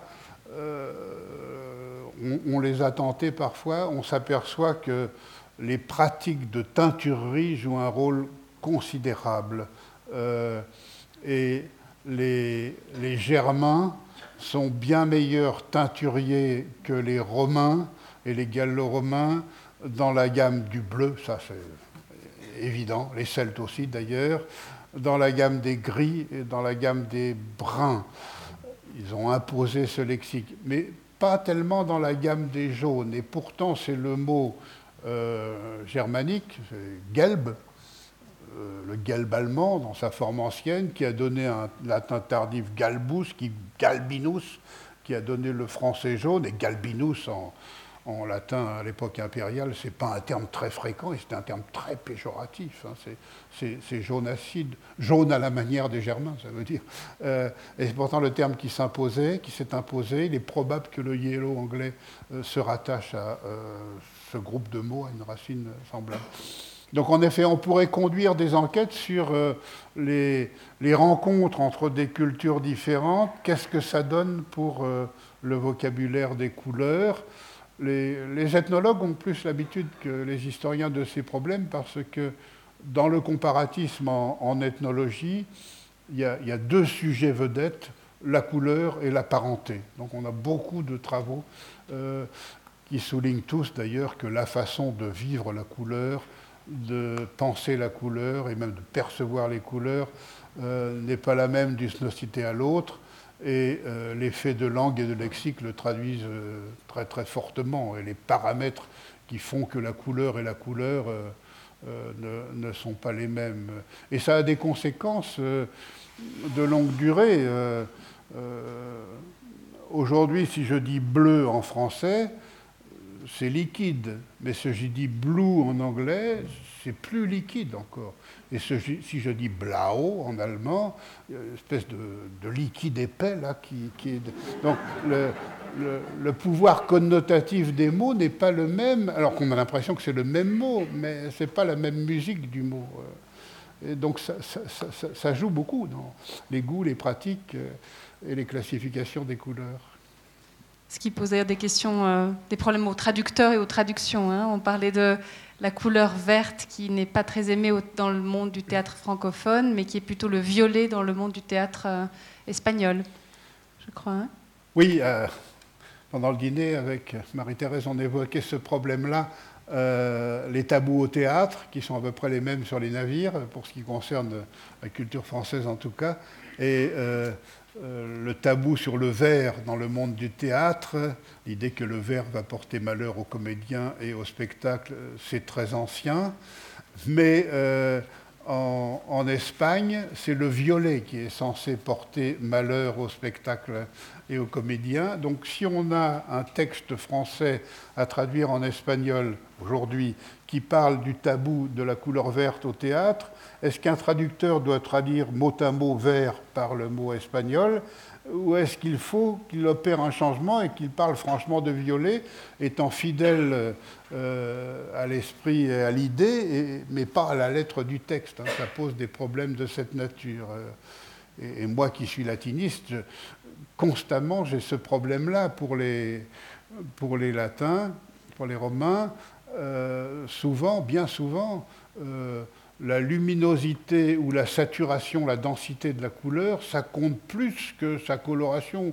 Rouge, vert, bleu, jaune, oui, mais est-ce que c'est clair, est-ce que c'est sombre, est-ce que la couleur est, saturée ou est-ce qu'elle est délavée euh, Et donc, on a toujours tendance, hein, depuis que je fais des versions latines, j'ai tendance à mettre des termes de couleur parce qu'il y en a en latin, mais quelquefois il y a viridis, et si on traduit vert, on est à côté parce que viridis, ça veut bien dire vert, en effet, mais bien plus souvent, ça veut dire sombre. Euh, voilà, de type de difficulté. On avait une question, une remarque ici? J'aimerais vous poser la question suivante. Est-ce que le rouge a une signification particulière en héraldique? Oui, donc euh, euh, il faut souligner d'abord que pendant longtemps, dans les armoiries européennes, le rouge est la couleur la plus fréquente. Hein. quand les armoiries apparaissent au milieu du XIIe siècle, pendant 3-4 générations, on a au moins 60% des armoiries européennes qui ont du rouge. Puis cette proportion baisse un peu à partir de la fin du XIIIe siècle. Euh, elle se stabilise autour de 50%. Et puis à l'époque moderne, euh, le bleu devance le rouge. Si on pouvait faire des statistiques à partir des, millions d'armoiries que le XVIIIe siècle nous a laissé, le, bleu serait dominant, ce ne serait plus le rouge. Euh, donc il y a ce type d'enquête chiffrée qu'on peut faire. On peut souligner que dans la langue française du blason, les termes de couleur ont des noms particuliers, pour souligner probablement le fait que ce sont des couleurs intellectuelles, que euh, la nuance ne compte absolument pas. Euh, certains termes ne nous choquent pas, dire azur pour bleu, ça va, or pour jaune et argent pour blanc, à la rigueur, sable pour noir, ça fait bizarre, mais l'étymologie est solide, c'est la couleur de la zibeline, la, fourrure la plus chère au Moyen Âge, la fourrure noire de la zibeline, qui donne un, un zobol slave, un zabel allemand et un sable français. Mais gueule, en revanche, alors euh, l'étymologie euh, a suscité une grande littérature controversée, aucun rapport avec la gueule des animaux. Euh, ce, mot gueule, qui est déjà là dès l'origine des armoiries, qui est un terme parfois employé par la langue littéraire hors contexte héraldique. L'honnêteté oblige à reconnaître qu'on ne sait pas d'où il vient. J'ai une hypothèse, mais qui est fragile. Il y a un mot latin pour dire rouge brique, qui est assez fréquent, tegulatus, couleur de la tuile, euh, qui aurait peut-être perdu sa première syllabe, mais phonétiquement c'est un peu fragile. Euh, tegulatus, gulatus, gueule en langue vernaculaire. Bon. Et euh, d'un point de vue plus large, il y a au Moyen Âge central et au bas Moyen Âge un lien entre aristocratie et couleur rouge qu'on peut parfois déceler euh, en héraldique, mais on ne peut pas aller très loin dans, ce sens. En revanche, là où l'historien a plus de prise, c'est dans les armoiries littéraires et imaginaires, euh, des, couleurs et des figures attribuées à des personnifications, à des héros de romans, à des personnages euh, littéraires, à des personnages qui ont bien existé, mais dans l'Antiquité, qui n'ont évidemment jamais porté d'armoirie, mais que le Moyen Âge dote rétroactivement d'armoirie. Là, on a prise pour faire une relation entre ce qu'on sait ou ce qu'on croit de ces personnages et les armoiries qu'on leur attribue. Et le rouge, étrangement, est souvent une couleur mauvaise. Hein. Dans les romans de chevalerie, par exemple, du XIIIe siècle, euh, il y a un topos euh, le héros chemine sur le chemin d'aventure, il voit venir au devant de lui un chevalier monochrome qui a écu, bannière, rousse de cheval, vêtements d'une seule couleur, et cette couleur est toujours une information livrée au, lecteur. Euh, un chevalier bleu, ça n'existe pas. Un chevalier vert, c'est toujours un jeune euh, qui va être cause de désordre et perturber le cours du récit. Un chevalier blanc, c'est un personnage âgé qui est sage et va donner des conseils. Un chevalier d'or, c'est un personnage d'un rang prestigieux. Un chevalier noir, c'est un personnage bon ou mauvais qui cache son identité. Lancelot, euh, parmi les personnages qui cachent le plus souvent leur identité, son identité. Et puis un chevalier rouge, c'est toujours un personnage animé de mauvaises intentions, parfois qui vient de l'autre monde. Euh, bon, voilà. Donc dans ce code, euh, le rouge est, négatif. Et on a quelques personnages euh, particulièrement mauvais. Attila, par exemple, reçoit des armoiries à la fin du XIIIe siècle. On n'a jamais porté, évidemment. Un écu tout rouge pour Attila, fléau de Dieu. C'est les armoiries de Satan. Vous parlez beaucoup du, évidemment du sang dans votre livre euh, sur la couleur rouge.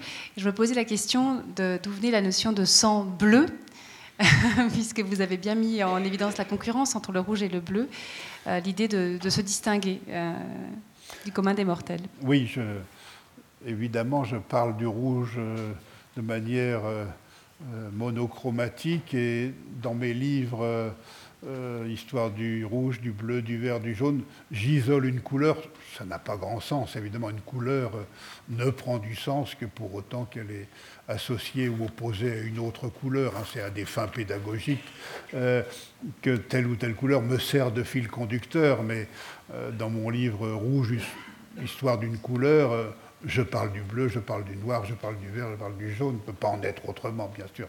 D'ailleurs, le, le, vrai contraire du rouge, c'est le blanc. Hein. Pendant très très longtemps, rouge et blanc, ensemble, forment un couple de contraires bien plus fort que blanc-noir. Il hein. faut vraiment attendre l'imprimerie et, la gravure pour que le couple blanc-noir devienne un couple de contraires beaucoup plus fort que l'ancien couple blanc-rouge, qui disparaît pas pour autant, mais qui dans l'Antiquité au Moyen Âge, euh, c'est ce qu'il y a de plus fort, opposer le blanc et le rouge. Alors, le sang bleu, euh, un peu argoté, mais ça semble euh, bien attesté déjà à la fin du XVIe au XVIIe siècle, euh, en différentes régions en Europe occidentale, pour désigner l'aristocratie, parce que l'aristocratie ne travaille pas comme les paysans en plein air. Les paysans ont le teint allé, voire rougeau, donc le chic aristocratique, c'est d'avoir le teint le plus pâle possible, le plus blanc possible, et donc on voit les veines sous la peau euh, qui est presque translucide.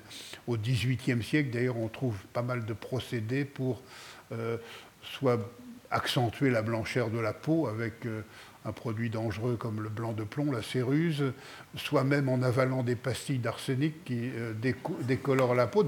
On connaît les dangers, mais le désir de paraître est plus grand que, la peur euh, de la maladie ou de, la mort.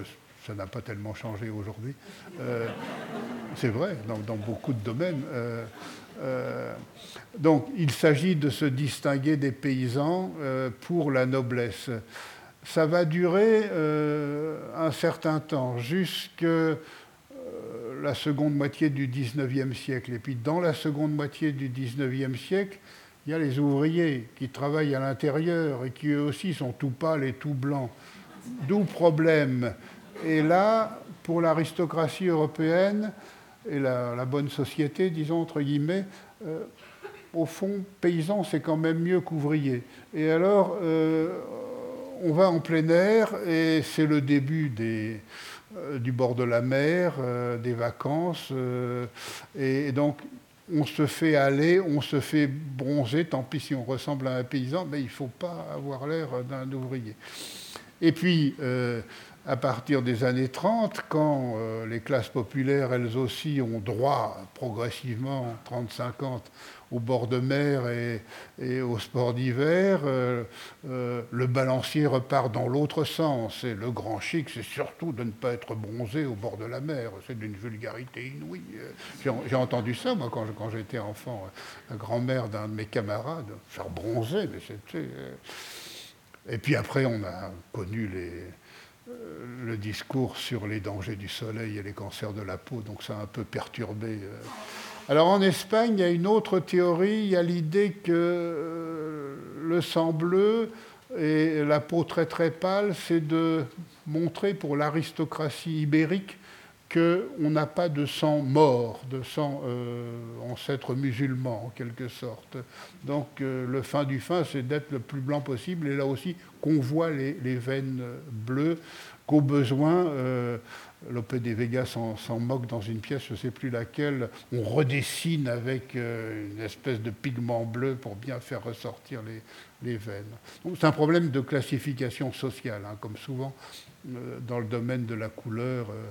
Euh, ce qui me fait dire que les problèmes de la couleur sont d'abord des problèmes de société, pour les problèmes que j'étudie moi, bien sûr.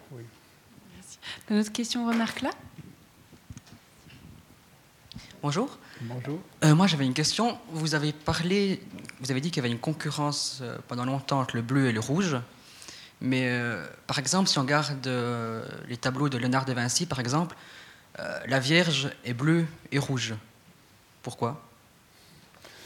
Oui, alors, une remarque générale d'abord pour souligner que l'histoire de la peinture, c'est une chose, où la couleur joue un rôle important, mais l'histoire des couleurs, c'est une chose beaucoup plus large que l'histoire de la peinture. Euh, euh, l'histoire de la peinture n'est qu'un domaine parmi d'autres. Évidemment, je m'en occupe beaucoup, euh, mais ça n'est pas le seul. Et je dis souvent à mes teinturiers que, à mes teinturiers, à mes étudiants que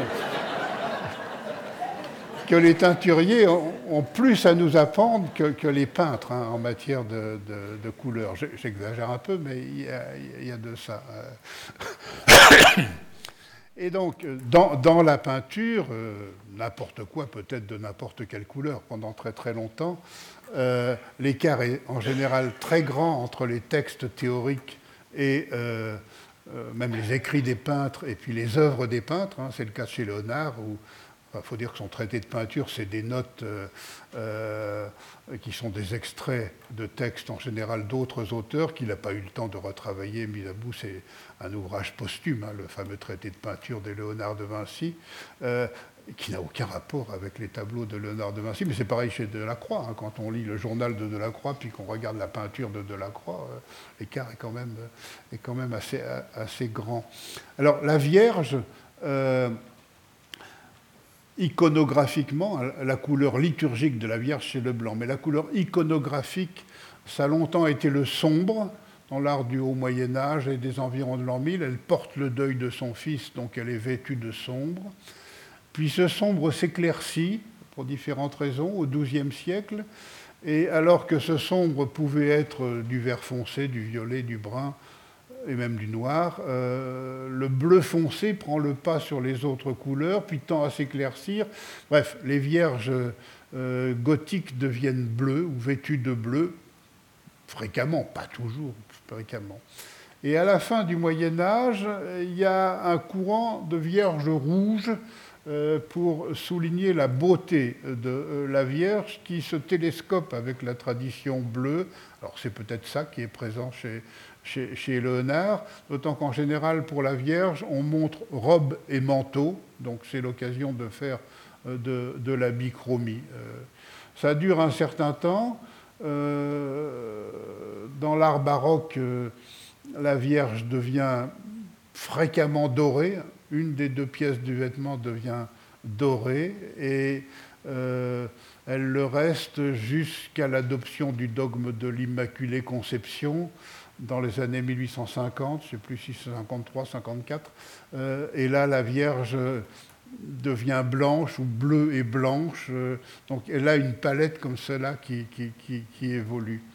Alors, dans l'œuvre d'un peintre, on, peut trouver plusieurs cas possibles. Hein. Euh, euh, donc je ne sais pas pourquoi Léonard, ici ou là, a habillé la Vierge et de bleu et de rouge. Mais en tout cas, il y a euh, dans les pratiques sociales euh, une concurrence entre le bleu et le rouge à partir du XIIIe siècle, quand le bleu devient à la mode, quand le roi de France commence à s'habiller en bleu, quand les teinturiers qui pendant des générations et des générations étaient incapables de faire de beaux tons de bleu, euh, solides sur l'étoffe et, lumineux, parviennent à le faire en deux, trois générations au XIIIe siècle le bleu devient un concurrent du rouge.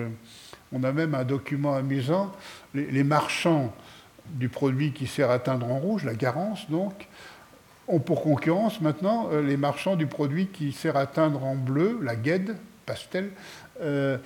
Et à Strasbourg, on a gardé un contrat des marchands de Garance, donc le rouge, commande à un maître verrier pour une chapelle de la cathédrale un vitrail dans lequel il y a une histoire où le diable intervient, et il demande au maître verrier de faire le diable bleu pour ridiculiser la mode nouvelle des tons bleus. Euh, et on a gardé par chance un morceau du vitrail et, le contrat passé entre les marchands et le maître verrier.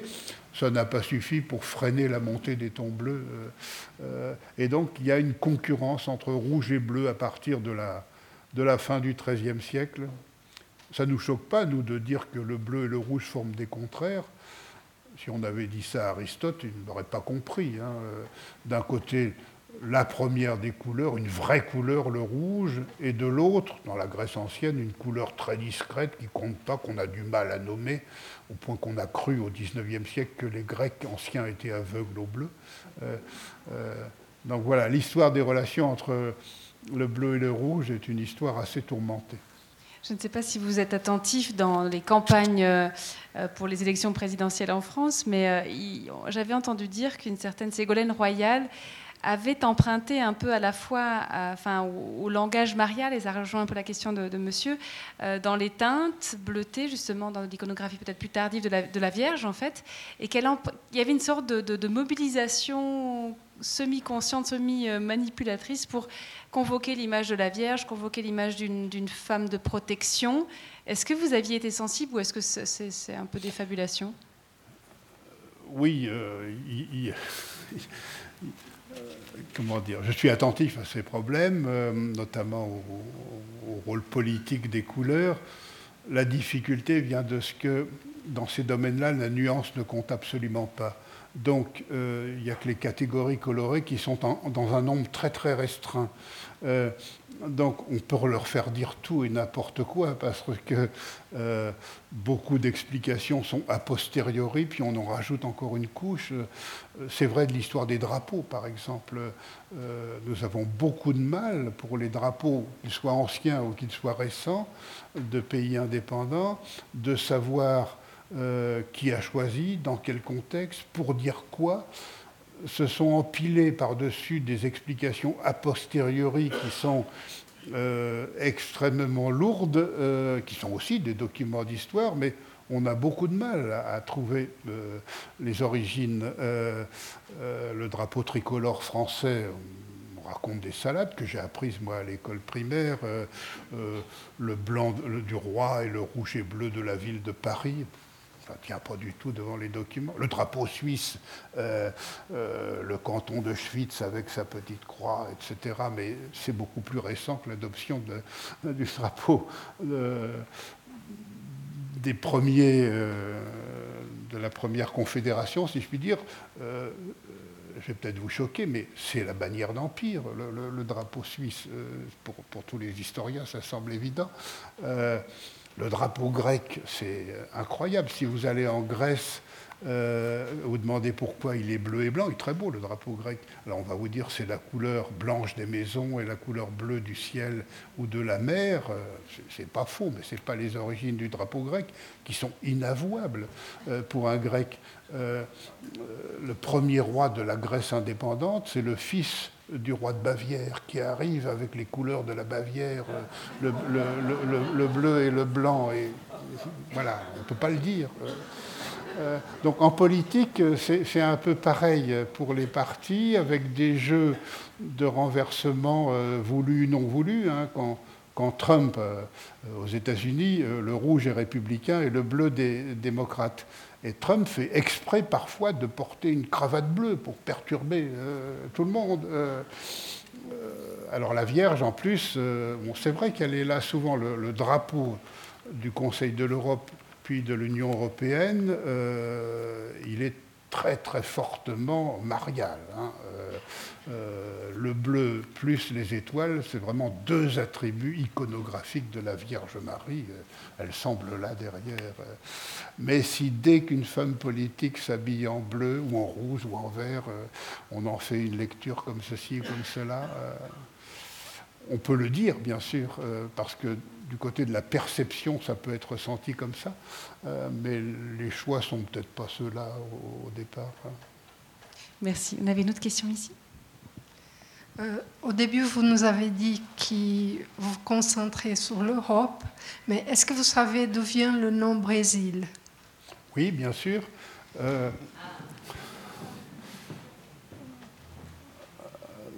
dans l'Asie tropicale, il pousse différentes essences, des arbres dont les bois ont des vertus tinctoriales dans la gamme euh, des rouges euh, et des déclinaisons du rouge surtout. Alors, on connaît depuis longtemps ces bois, les Romains les connaissaient, mais on les importe en Europe euh, assez massivement à partir de la fin du XIVe et du début du XVe siècle.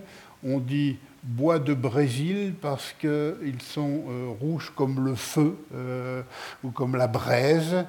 Et traité par les tincturiers, ce, matériau qui arrive en, copeaux ou en bâtonnets euh, en Europe occidentale sert à faire de très beaux tons orangés et roses. Et ça lance la mode des roses et des orangés dans le vêtement princier dans ces années 1400. Et puis quand les Européens ont pris pied aux Amériques, ils ont découvert dans le nord de l'Amérique du Sud et en, Amérique centrale des arbres cousins de ceux de l'Asie tropicale, mais ayant un pouvoir colorant encore plus performant que ceux de Ceylan, des Indes, etc. Alors on s'est mis à les exploiter à, grande échelle, euh, ces bois de Brésil, et ça a fini par donner son nom au pays que nous appelons le, Brésil.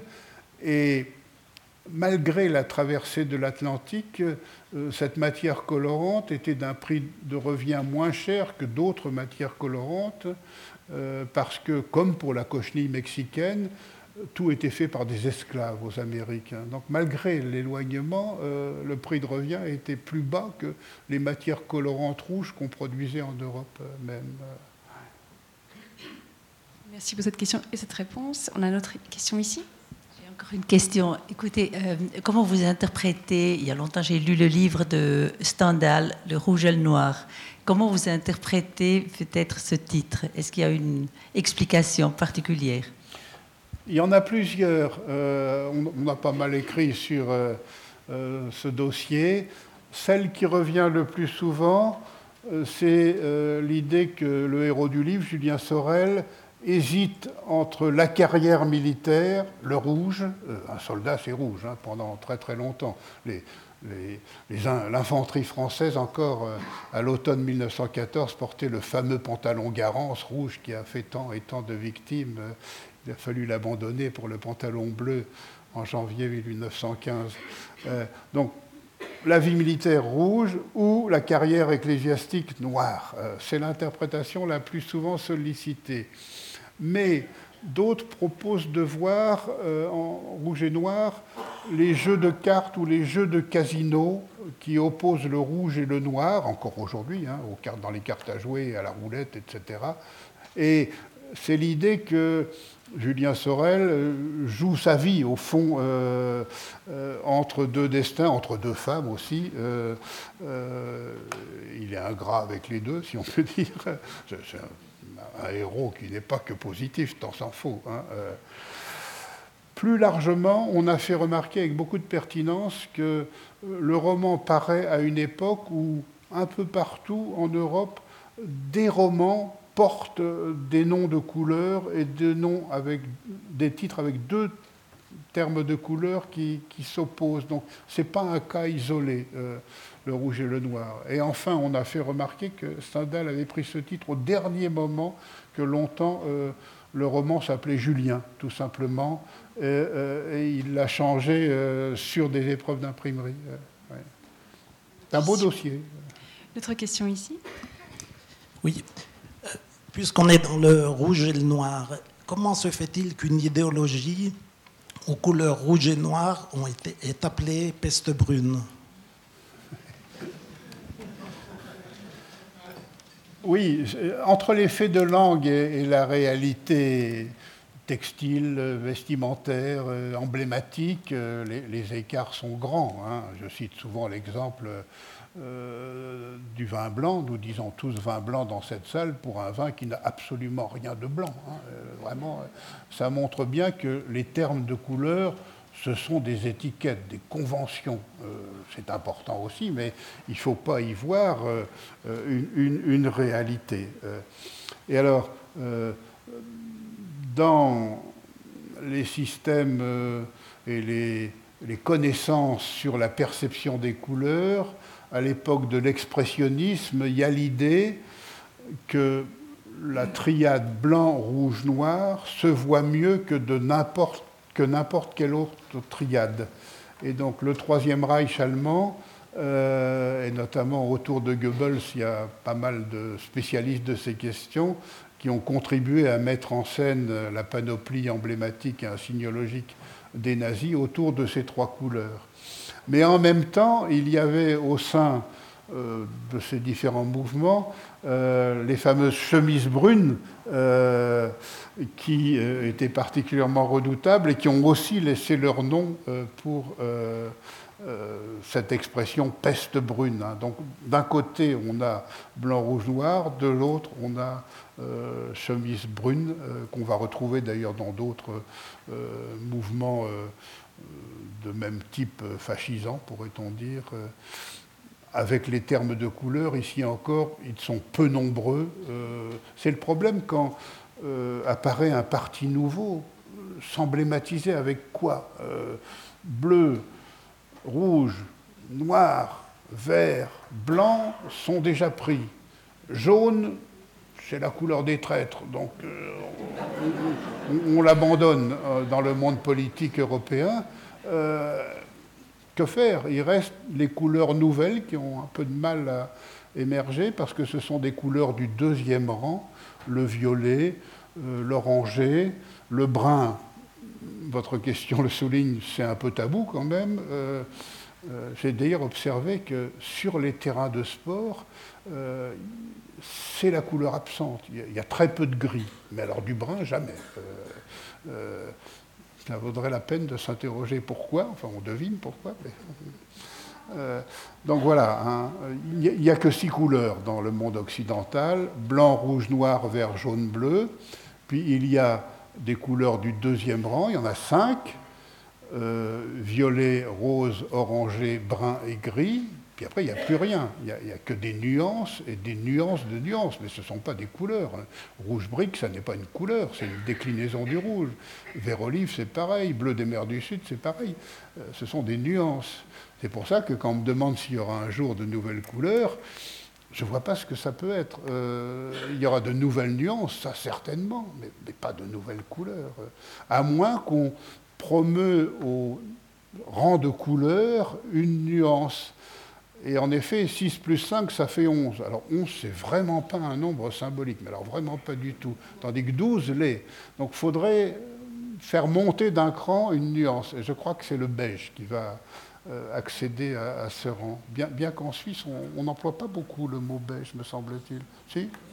Ah bon. J'ai peut-être une, piste pour, euh, pour cette nuance. Euh, enfin, je ne sais pas si c'est une nuance, justement. Je me posais la question.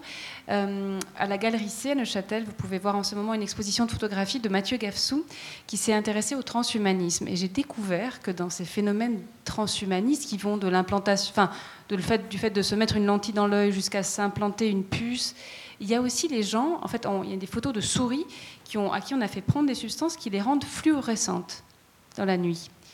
Et ce fluo, et, en fait, il y a des êtres humains qui ont envie de pouvoir faire ça aussi sur leur corps et, de pouvoir, comme ça, dans la nuit, être fluorescent. J'avoue que ça m'a rendu un peu perplexe, mais comment l'historien des couleurs comprend-il ce phénomène, nouveau ou pas, mais en tout cas surprenant? Il y a la quête de la nouveauté. Euh, euh, et euh, la, nouveauté dans nos sociétés contemporaines, c'est plutôt une valeur. Euh, moi qui suis historien, il y a euh, beaucoup de sociétés dans le passé où ce qui était nouveau, c'était horrible. je me souviens d'un chroniqueur qui, devant les nouvelles modes vestimentaires du milieu du XIVe siècle, hurlait enormis novitas, une énorme nouveauté. C'est totalement péjoratif. Euh, Pline, d'ailleurs, est tout à fait comme ça, devant l'arrivée du vert, puis du bleu dans le vêtement des matrones romaines. Et aujourd'hui, donc, il y a cette quête de la nouveauté, mais ça ne change rien pour les couleurs, parce que un rouge fluo, un jaune fluo, un bleu fluo, c'est encore un jaune, un rouge, un bleu. C'est une nuance. Est-ce qu'on peut la considérer comme une nuance oui, Des nuances qu'on fait varier euh, avec des procédés d'aujourd'hui, mais euh, ça ne va pas plus loin. Ça vient de ce que les couleurs sont des catégories abstraites, leur matérialité ne compte pas beaucoup pour les pensées. Euh, et ça, je m'en suis rendu compte. on peut s'en rendre compte ce soir. Hein, je vous parle de couleurs, je vous montre absolument rien ça ne vous gêne pas du tout. Hein. Ça prouve que voir, les couleurs ne sert pas à grand-chose pour penser les couleurs. Et tous les travaux récents sur les rapports entre les non-voyants de naissance et la couleur montrent qu'un non-voyant de naissance arrivé à l'âge adulte a à peu près la même culture des couleurs qu'un voyant. C'est vertigineux quand on réfléchit. C'est parce que nous sommes obsédés par euh, euh, la vision des couleurs. Hein, euh, mais c'est plus que ça, la couleur. Ce sont des catégories mentales. Euh. Donc avant d'être lumière, avant d'être matière, avant d'être perception ou sensation, c'est, au sens d'Aristote, une catégorie prête à l'emploi, en quelque sorte, pré, prédéterminée, qu'il n'y a plus qu'à remplir. On peut prendre une dernière question s'il y en a une. Sinon, je peux vous faire part. Quand vous parliez tout à, l'heure du système des couleurs, de l'organisation des couleurs selon Aristote et selon Newton, euh, il y a une marque de crayons de couleurs très célèbre en Suisse. Et dans les boîtes, sauf erreur, on est encore dans un système aristotélicien, me semble-t-il. Oui, on, s'en rapproche. Euh, euh, c'est toujours comme ça quand on ouvre une boîte de peinture modeste ou une boîte de crayons de couleur. On est très très loin du spectre. D'abord, dans le spectre, il n'y a ni noir ni blanc. Il faut en mettre dans, mais ça va beaucoup plus loin, euh, ça pose des problèmes euh, extrêmement intenses. Euh, nous utilisons en laboratoire, dans le domaine des sciences, de la chimie, de la physique, le spectre, le classement d'Aristote, mais nous le commentons avec notre vocabulaire des couleurs, en français, en anglais, en allemand en italien, qui lui est entièrement construit sur le classement d'Aristote. donc il y a une espèce d'absurdité. Hein, euh, euh, et c'est la faute de Newton, d'ailleurs, qui est physicien et qui, pour parler du spectre, euh, emploie le vocabulaire des peintres, au lieu d'avoir créé un nouveau vocabulaire. Donc je suis physicien, je travaille sur les couleurs, j'ai des instruments et des productions spectrales, et je fais un discours écrit ou oral avec un vocabulaire qui est le classement ancien des, couleurs. Il y, a, quelque chose qui ne va pas. Ces représentations qui nous entravent parfois. ça, souligne l'extrême difficulté euh, des problèmes posés par la couleur. Euh, on le sent rien qu'au vocabulaire, notamment en français. Les termes de couleur sont à la fois des adjectifs et des substantifs. Ils obéissent à des règles grammaticales et orthographiques absolument insensées et inapprenables pour euh, un écolier. C'est pareil dans certaines autres langues. Ce sont vraiment des, des mots à part parce que c'est quelque chose d'à part, la couleur, très à part.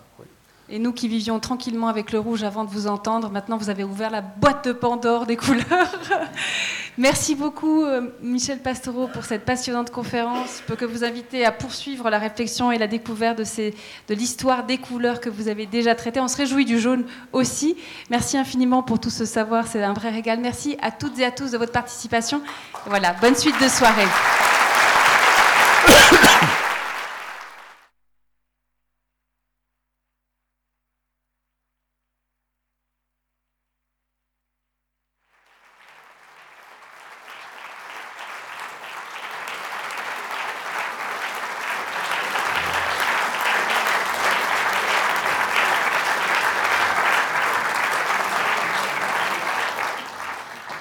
Merci. Merci à tous de, votre accueil à, la Chaux de Fonds, où je viens pour la, pour la première fois. Un grand merci.